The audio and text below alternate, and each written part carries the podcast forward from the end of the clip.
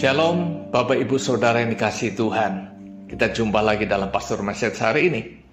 Mari kita membaca dari Yosua 14 ayat ke 10. Jadi sekarang, sesungguhnya Tuhan telah memelihara hidupku seperti yang dijanjikannya. Kini sudah 45 tahun lamanya sejak diucapkan Tuhan firman itu kepada Musa. Dan selama itu orang Israel mengembara di padang gurun. Jadi sekarang telah berumur 85 tahun aku hari ini. Bapak Ibu Saudara yang dikasih Tuhan. Hari ini kita mau belajar mengetahui apa rahasia kebugaran daripada Kaleb. Kaleb berumur 85 tahun.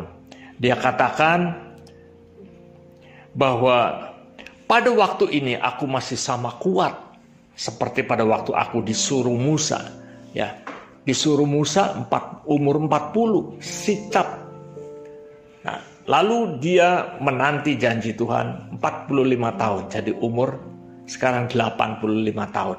Pecapku masih kuat. Ya. Tapi sekarang kita sering mendengar bahwa pembicaraan, ayo kok ikut pelayanan lagi. Ah enggak lah, udah tua, apalagi sekarang udah udah umur 70, 75 begini udah sering capek. Nah, Bapak Ibu, apa rahasia daripada Kaleb? Kita mau belajar pada hari ini. Yang pertama adalah memiliki roh Allah, roh kudus.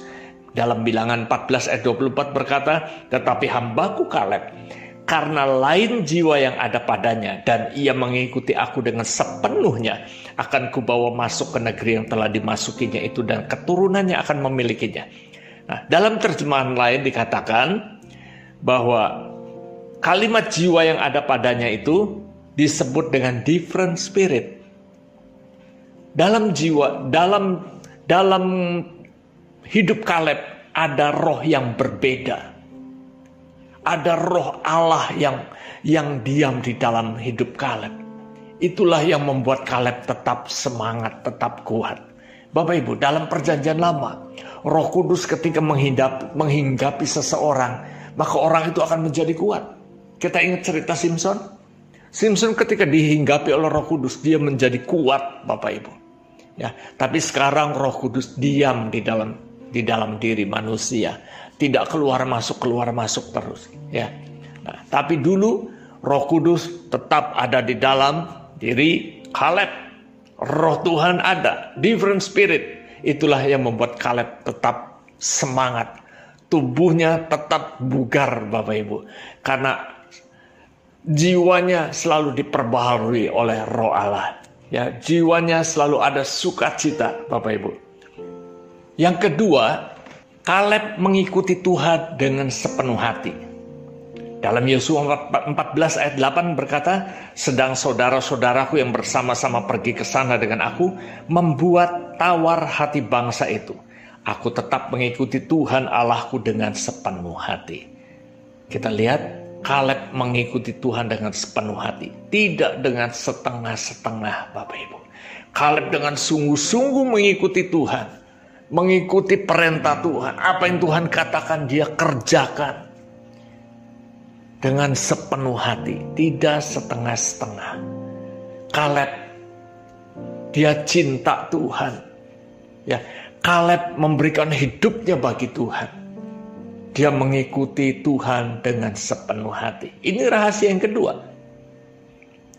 Rahasia yang ketiga, karena Kaleb memegang janji Tuhan. Yosua 14 ayat 12 berkata, oleh sebab itu berikanlah kepadaku pegunungan yang dijanjikan Tuhan pada waktu itu.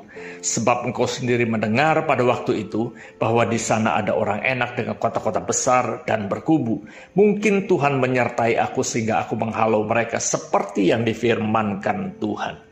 Bapak Ibu, Kaleb dijanjikan pegunungan Hebron untuk menjadi milik pusakanya dan ia menagih janji itu. Ya, dia sudah menantinya selama 45 tahun, Bapak Ibu. Kaleb tahu daerah Hebron itu dihuni oleh orang-orang enak. Orang-orang ber, berperawakan tinggi besar seperti raksasa dan kota-kotanya berkubu. Bentengnya kuat. Tapi Kaleb tidak gentar Dia berkata, mungkin Tuhan menyertai aku. Dia percaya bahwa apa yang sudah dijanjikan Tuhan itu Tuhan pasti berikan bagi dia. Ya, Kaleb tetap memegang janji Tuhan. Dia tidak gentar sekalipun apa yang fakta yang dilihatnya itu membuat orang menjadi takut. Tapi Kaleb tidak takut. Dia lebih takut kepada Allah. Ya. Kaleb percaya apa yang Tuhan sudah janji akan Tuhan berikan baginya. Rahasia yang keempat, Bapak Ibu. Kaleb menjaga perkataannya. Kita membaca dalam bilangan 13 ayat 30. Kemudian Kaleb mencoba menentramkan hati bangsa itu di hadapan Musa. Katanya, tidak kita akan maju dan menduduki negeri itu sebab kita pasti akan mengalahkannya. Bapak Ibu yang dikasih Tuhan, Kaleb pergi mengintai negeri Kanaan bersama sebelas orang. Ya. Sepuluh orang sekembalinya dari Kanaan berkata negatif. Tapi Kaleb dan Joshua berkata positif. Dia percaya bahwa negeri itu akan diberikan kepadanya kepada bangsa Israel. Tapi yang sepuluh ini malah ber, berkata negatif. Ya, wah di sana penduduknya besar-besar. Kita ini hanya belalang, kita akan mati diinjak-injak. Kaleb berkata, tidak, kita akan maju dan menduduki negeri itu. Sebab kita pasti akan mengalahkannya. Kaleb tetap menjaga perkataannya. Kaleb tetap karena dia tahu itu janji Tuhan. Dia percaya perkataannya tidak menyimpang dari imannya. Dari kepercayaannya terhadap Tuhan. Kaleb tetap selaras perkataannya dengan dengan imannya yang memegang janji Tuhan itu. Ya.